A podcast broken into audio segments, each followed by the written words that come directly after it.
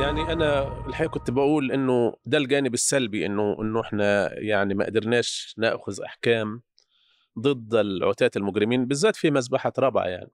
لكن كمان جانب آخر إنه هؤلاء المجرمين ما بقوش قادرين يتحركوا ما قادرينش يروحوا أوروبا بعد كده. يعني بالذات بعد واقعة محمود حجازي يعني لما راحوا لقى إنه خلاص فيه آه، بلاغ ضده ولولا الحصانة الخاصة اللي اتعملت له آه، الباقيين بقوا خلاص ما بقوش يروحوا دول اوروبيه حازم الببلاوي اللي إحنا كمان ذكرنا سيرته ما هو فورا ساب أمريكا يعني بعدها على طول بعد ما عملوا له الحصانة دي كانت حصانة مؤقتة ما قدروش يحموه إلى فترة طويلة واضطر إنه يرجع إلى إلى مصر عشان يعني يبعد عن ال- الملاحقة.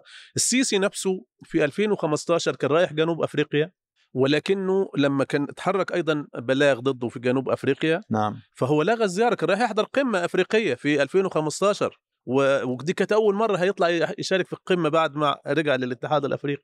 ومع ذلك ما قدرش ما كملش ولغى ال- ال- الرحلة يعني. فالمجرمين الحقيقة حاسين بان هم يعني ملاحقين وعشان كده خايفين وقاعدين كانوا في في مصر. لكن الحقيقة برضو إنه في تقصير يعني مش عايزين يعني إيه نتجاهله إنه في أيضا تقصير في جانب المحاكمات الدولية في المحاكم المتاحة. ربما ده بسبب الإمكانيات يعني لأن المحاكم دي بتبقى محتاجة إمكانيات كبيرة ماليه في سبب يعني. آخر كمان مهم أستاذ قطب في ربما سبب بسبب إنه ما يعني في الناس سبب خايفة. ال- الحسبة السياسية الخاطئة. الحسابات السياسية. أنا دي أعطي لك مثال. أنا مرة دعاني المدعي العام السابق إيش اسمه؟ كان من أمريكا. اللاتينية. وكامبو وكامبو وكامبو البرتغالي. آه دعاني رحت له لاهاي. وجلسنا أنا وهو ومعانا آه، رئيس مركز دراسات في جامعة أمستردام في علاقة مباشرة بيني وبينه.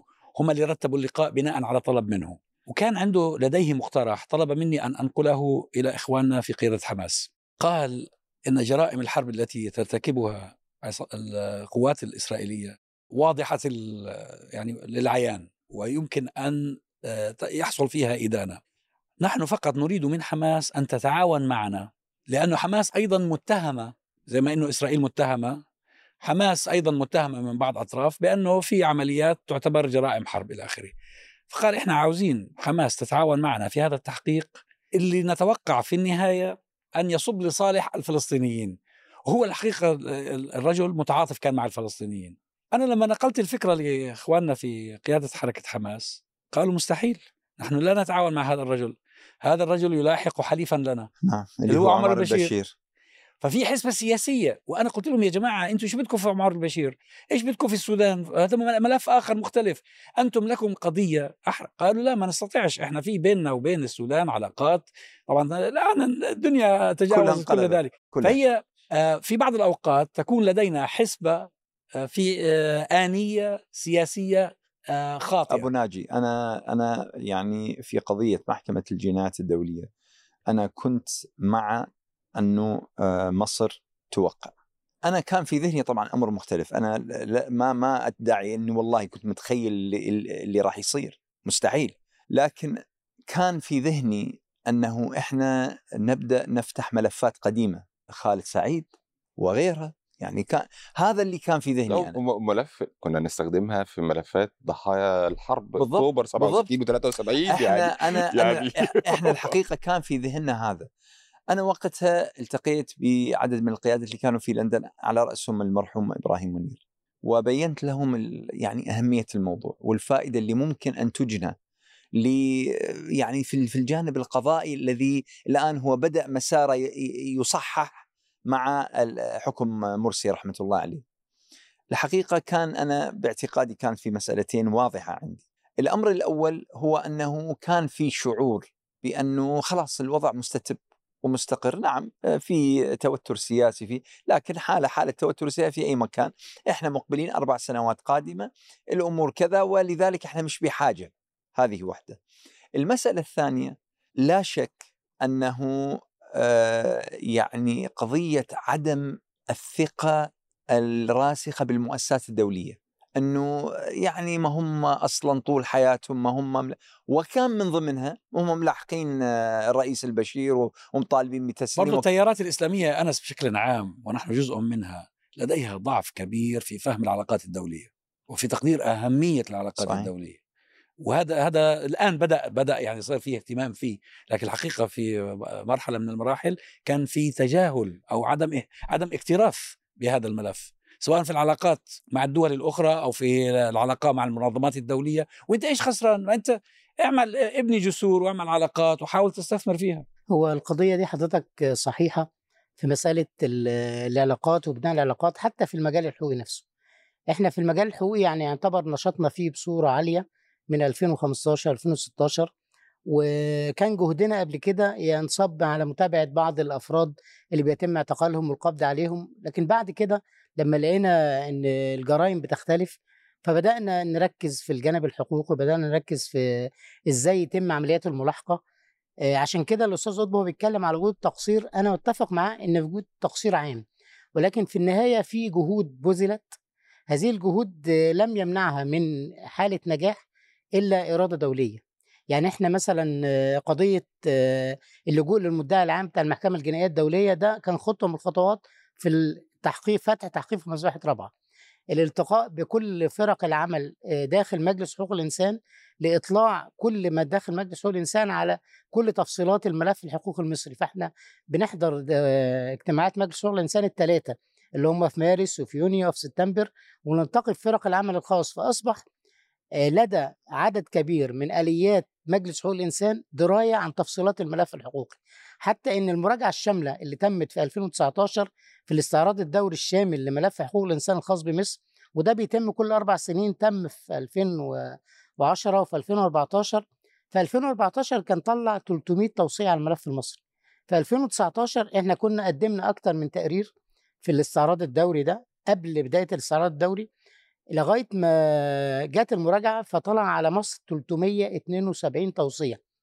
فأنا بقول الكلام ده على أساس أقول إن في جهود بتبذل من أجل يعني إطلاع المجتمع الدولي على تفصيلات الانتهاكات التي تم في مصر. هذه الجهود تأتي في نوع من أنواع يعني تطوير العمل ليتم بصورة أفضل. يعني في 2016 ما كانش العمل بيتم بالصورة دي لكن في 2019 أنت إحنا زرنا اللجنة الأفريقية لحقوق الإنسان والشعوب وأنا قعدت مع المسؤوله عن الملف المصري وقالت لي شخصيا قالت لي إحنا بنسمع انتهاكات بتتم في مصر لكن أول مرة حد يجي لنا بتقارير مفصلة في هذا الشأن.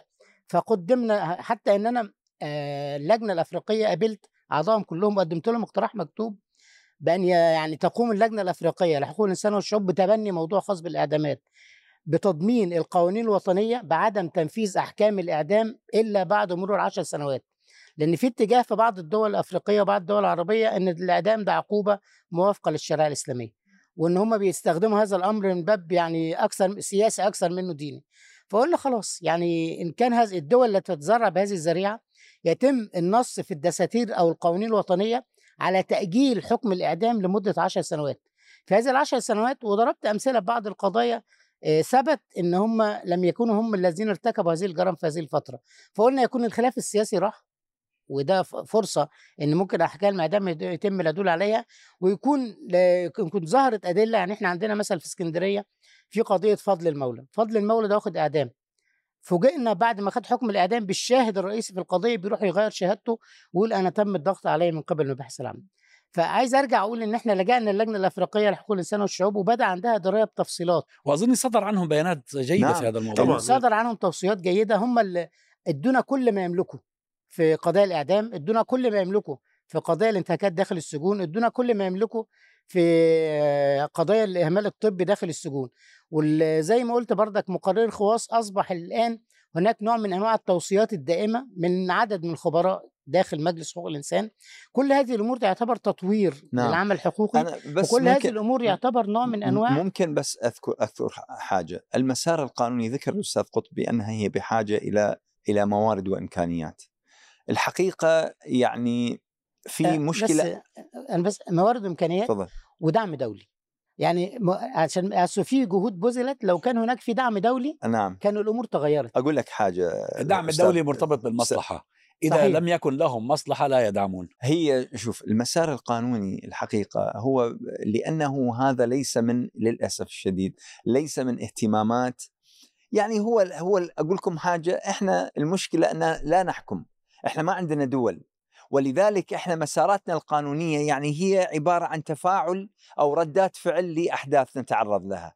لكن المؤسسات القانونية الحقيقة المستقرة توفر على نفسها وقت كثير وموارد كثيرة من اللي إحنا كنا بحاجة له بعد ما حصلت رابعة. يعني ال- المسار القانوني يبدأ اولا بقضية جمع الشهادات. أنتم تعرفون كم كان من الصعوبة بمكان في البداية؟ أن الناس تتكلم لأنه الناس كانت خايفة على نفسها. تقول طيب أنا فقدت ابني. لكن أنا ما أريد أفقد أخوه ما أريد أفقد أخته. آه، ال- الناس كانت تتعرض لل- للتخويف. يعني حتى في بناتها حتى في نساء ولا يزال حتى هذا حتى الآن بالمناسبة. ولا يزال حتى الآن. لكن قصدي حصول آه. الحصول على الشهادة واحدة من بداية المسار. حتى أنت تجمع ال- القضية. المسألة الأخرى أنه أنت لما تثبت وتكلم المؤسسات الحقوقية ينبغي أن يدعم ذلك بمسار سياسي، أنا أقول لك في قضية الوحدة الأفريقية، الوحدة الأفريقية الحقيقة موقفها في البداية وإلى تقريبا عام 2015 كان موقف بطولي، كان موقف بطولي بكل ما في الكلمة معنى درجة ما بحيث طردوا. طردوا ممثل مصر الو- الو- الوحدة الأفريقية. وكان ممثل مصر يعني لما يجلس معهم يجلس كغريب الكل كان يعتبره هو ممثل انقلاب.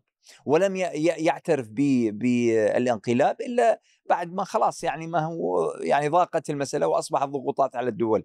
ما حصل في جنوب أفريقيا أنا كنت واحد من المساهمين فيه رابطة المحامين هناك عملت وألغت مو بس زياره السيسي علي جمعه كان المفروض يروح ويحاضر في جامعة جوهانسبرغ ألغيت. لأنه كان في في ضغط موافق لموقف الحكومة حكومة جنوب أفريقيا. لكن خليني أقول لكم يعني شيء الحقيقة يعني مهم في في هذا الأمر. الذي حصل بعد رابعة أنه دخل الناس في طور من الذهول حقيقه.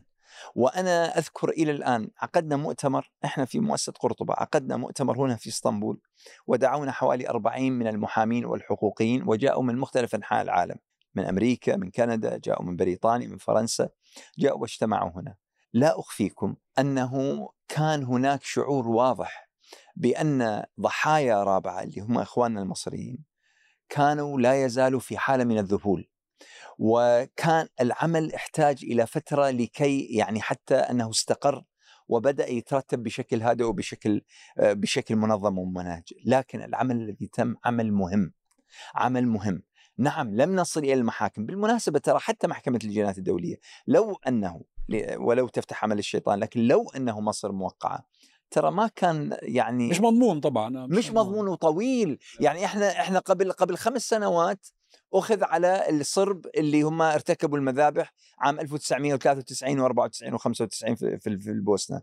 المسار طويل والمسار منهك والمسار هو مثل ما قال أبو ناجي هو بحاجة إلى دعم دولي سياسي. بس في نقطتين. النقطة الأولى آه ممكن ما يكونش الدخول في القضايا هيوصل للحكم بشكل سريع لكن بالتأكيد هيجعل هذا النظام دائما في عزلة وما يقدرش يشتري اللي اشتراه. عشان بس نبقى واضحين وجوده الدولي وجوده العالمي في ظل وجود قضية لو كان في قضية في محكمة العدل الدولية بالتأكيد ما كانش قدر يشتري شرعيته اللي اشتراها. دي نقطة. النقطة الثانية هذا لو وصلت ما هي ممكن ما تصلش. آه لا بس يعني هي النقطة النقطة يا فندم إن التوثيقات بتاعت المؤسسات الكبرى في اللحظة دي كانت هتبقى عامل مهم. لا تضمن. ماشي هو أنا ما أضمنش. لأنه ما أضمنش لكن لكن البشير نفسه كان مطلوب في المحكمة وكان بيتحرك بشكل عادي. كان بيسافر الدول ويحضر اللقاءات إيه الدول اللي راحها بشير برضه لا لا كان مقيد برضه. دول مقيد دول بس, يعني بس قصدي كان يعني بس يعني دي نقطة. النقطة الثانية النقطة الثانية ودي نقطة بما إننا ذكرنا جنوب أفريقيا. الحقيقة إن أكثر موقف مشرف كان موقف الاتحاد الأفريقي.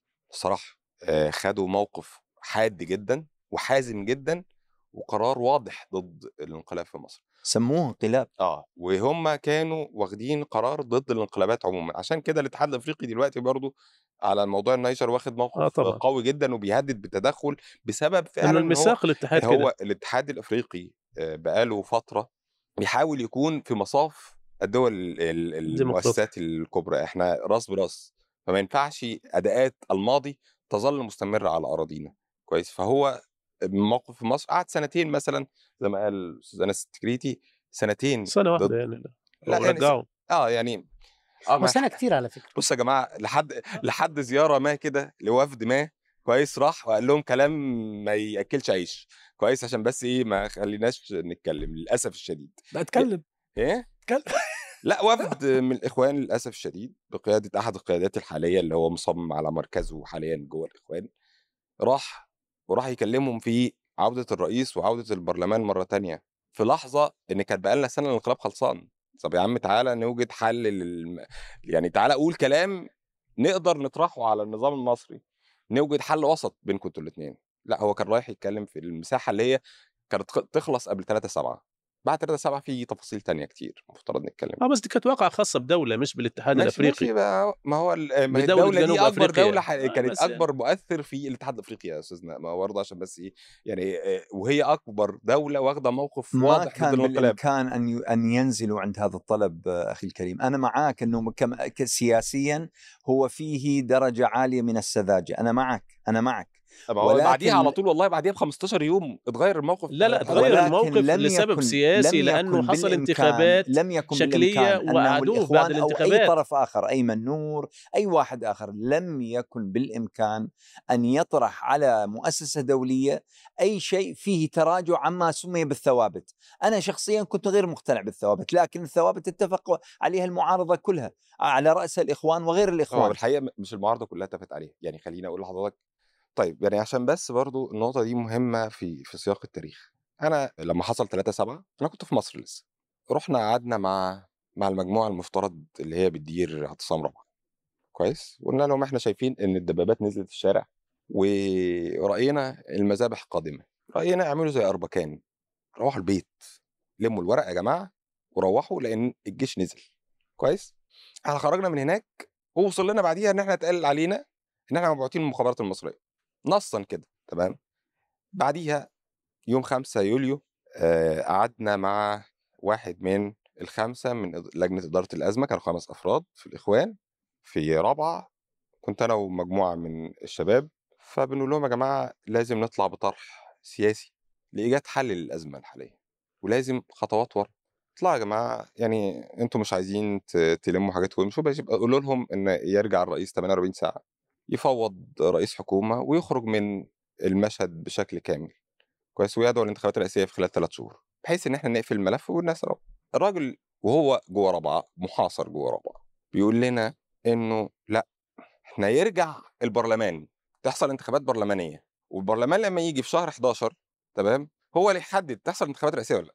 ده واحد من اللي كانوا بيديروا الأزمة. طب انت كيف كيف تستطيع تجزم انه اجتهادك أو اجتهادهم هو الصحيح؟ لا، هي لا. هي اجتهادات. آه اجتهادات يعني- اجتهادات بس بس هو النقطه النقطه يا في اجتهادات في قضايا يعني فنية مش قضايا لا مفصلية. هي, هي النقطة إنه أنا في انقلاب عسكري والرئيس تحت الاعتقال كويس؟ ومش عارفين مكانه في اللحظة ديت.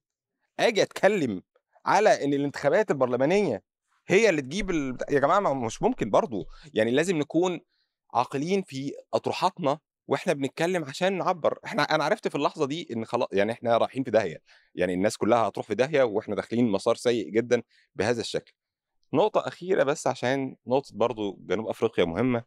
في مقالة عظيمة جدا للصديق آه، الراحل محمد أبو الغيط ربنا يرحمه كان كاتبها في ديسمبر 2013 في الشروق المصرية. اسمها ماذا قال المقاتل لرفيقه المقالة دي مهمة جدا للمستقبل بقى اللي إحنا بنتكلم عليه. ومكتوبة من ديسمبر 2013 بيتكلم فيها على الصراعات اللي حصلت في الدول زينا. حروب أهلية حصلت. لبنان رواندا جنوب أفريقيا. الناس تغلبت على ده إزاي؟ وراحت لفين في الآخر؟ الناس راحت في الآخر لمسار انتقال في عدالة انتقالية في اتفاقات وتسويات حقيقية للمشاهد. تختلف كل تجربة عن. عن عن عن الأخرى. سواء في جنوب أفريقيا اختلفت عن الحقيقة مسار الحقيقة. في رواندا برضو اللي هو عزل اللي كانوا مسؤولين عن المواضيع دي وخروجهم من المشهد و- وإيجاد تسوية لبنان خلصت باتفاق الطائف فبالرغم من كل المشاهد دي أنا بتكلم للمستقبل وللواقع. الحقيقة إن إحنا في مصر محتاجين لتفعيل مادة العدالة الانتقالية في الدستور اللي اتحطت في 2014 بالمناسبة لإيجاد حل للواقع اللي إحنا عايشين فيه. آه في ألم حقيقي للجرائم اللي عملها النظام لا أحد يختلف على ده لكن في في نفس الوقت محتاجين نبص للمستقبل ونبص للناس اللي المعتقلين حاليا واعمارهم بتضيع ونبص لوضع البلد اللي بينهار ونبص للناس اللي في المنفى ونبص لكل الكلام ده لازم نطرح بشكل حقيقي. ونتكلم على المستقبل هيكون عايزينه عامل بس إزاي بس الطرف الأقوى مش مستعد أصلا ان يفكر نفس التفكير بتاعك اخ محمد صحيح. آه عباس. بالظبط أنا أنا مش مختلف على فكرة يعني العدالة الانتقالية لما حصلت في بعض البلدان حصلت لما تغير ميزان القوة طبعاً. صحيح. طبعا يعني لما نظام الأبارتهيد نظام الأقلية البيضاء العنصري في جنوب أفريقيا وصل إلى طريق مسدود وشعر بأنه لا يمكن أن يستمر وفي المقابل معارضوه محليا واقليميا ودوليا آه، تجمعوا ضده بدأ يقدم إحنا التنازلات قريبين من دوت دلوقتي في مصر بالمناسبة كيف؟ الحقيقة ان إحنا قريبين جدا من ده دلوقتي في كيف؟ مصر لا كيف؟ آه لا هو أنا عندك يعني سلطة إحنا عايزين مطلقة إحنا لا إحنا عايزين نتابع كويس الأوضاع في مصر عاملة أنت. شاعر إنه السيسي الآن يتعرض لضغوط تجعله يقدم تنازلات؟ آه طبعا من مين؟ من اطراف جوه وأطراف بره طبعا يعني عايز داخليا يعني مثلا عايز أقول حاجة في مهمه 2019 ما- معلش بس عشان. الرد على النقطة دي مهم في 2019 لما حصل موضوع محمد علي مظاهرات محمد علي كانت الناس معتقدة إن مش هيحصل حاجة والحقيقة لأ كان الوضع داخل مصر في اللحظة دي متصاعد جدا داخل حتى المؤسسة العسكرية نفسها يعني السيسي اضطر إن هو يجيب طنطاوي يدير خلية الأزمة تمام يجيبه من البيت يدير خلية الأزمة داخل الجيش عشان يحل الموضوع مع الجيش إيه اللي حصل؟ الناس نزلت بدون تنظيمات عشان التنظيمات كانت خايفة وكان عندها قلق مشروع بكل يعني ايا كانت التفاصيل في اللحظة ديت. مين اللي كسب في المرحلة دي في الخناقة ديت؟ الجيش. اولا رجع أسامة عسكر ومحمود حجازي لمناصبهم ال- من مناصبهم جوه الجيش. واحد رجع جوه الجيش مسك الأمانة العامة وبعد كده أمانة الأركان وبعد كده مسك قيادة الأركان حاليا اللي هو أسامة عسكر. ومحمود حجازي رجع لمنصبه في الرئاسة اللي هو كان ماسك بعض الملفات الخارجية بشكل أساسي من ضمنها ليبيا بالمناسبة واللي هو كان موقفه من ليبيا مخالف للموقف المصري مع الإمارات في موضوع ليبيا. هو كان رأيه إن إحنا اللي جايبين أصلا حكومة الوفاق فليه نتخانق معاها؟ يعني هو ده كان موقفه يعني. وخروج سامي عنان من السجن. فمين اللي استفاد من الخناقة؟ هو العسكر في اللحظة ديت. دلوقتي إحنا بنواجه نفس الأزمة دي بس بالمناسبه أنا مش؟ شايف إنه في هذا مؤشر على استعداد نظام السيسي لتقديم أي تنازلات تمهد لمصالحة.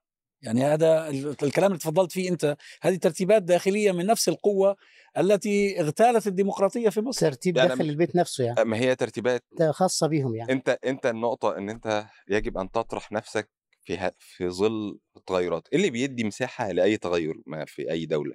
الخلافات البينية داخل الانظمه ال- زي الأنظمة الدكتاتوريه والشمولية بتاعتنا. الخلافات البينية اللي بتحصل داخل الأنظمة بتدي فرصة حقيقية للحركة للاتجاهات السياسية المختلفة إن هي توجد مسار ما. لو لو متابعين كويس الوضع داخل مصر حاليا والسياسة الداخلية في مصر دلوقتي هتلاقي إن في أصوات كتيرة مختلفة طالعة بتتكلم بشكل معين وبرسائل واضحة وصريحة. حتى يا جماعة ده رجعوا توفيق عكاشة. ده توفيق عكاشة رجع. يعني ما برضو يعني وبينتقد وبيتكلم يعني يعني كويس. والله أنا أنا مش شايف إنه هذه النماذج تدل على شيء. يعني شوف لا، إيه، ميزان القوة اللي أنا تكلمت عنه له علاقة بضعف قدرة النظام على المحافظة على الستيتس كو على الوضع القائم. فهنا من أجل البقاء يضطر أن يقدم تنازلات أو يصل إلى تسوية. آه الكلام اللي أنت تفضل فيه لا علاقة له من قريب أو بعيد بالتحولات اللي حصلت في جنوب أفريقيا واضطرت نظام الأبارتيد لتقديم تنازلات أدت إلى إنهاء الأبارتيد يعني ما عادش في أبارتيد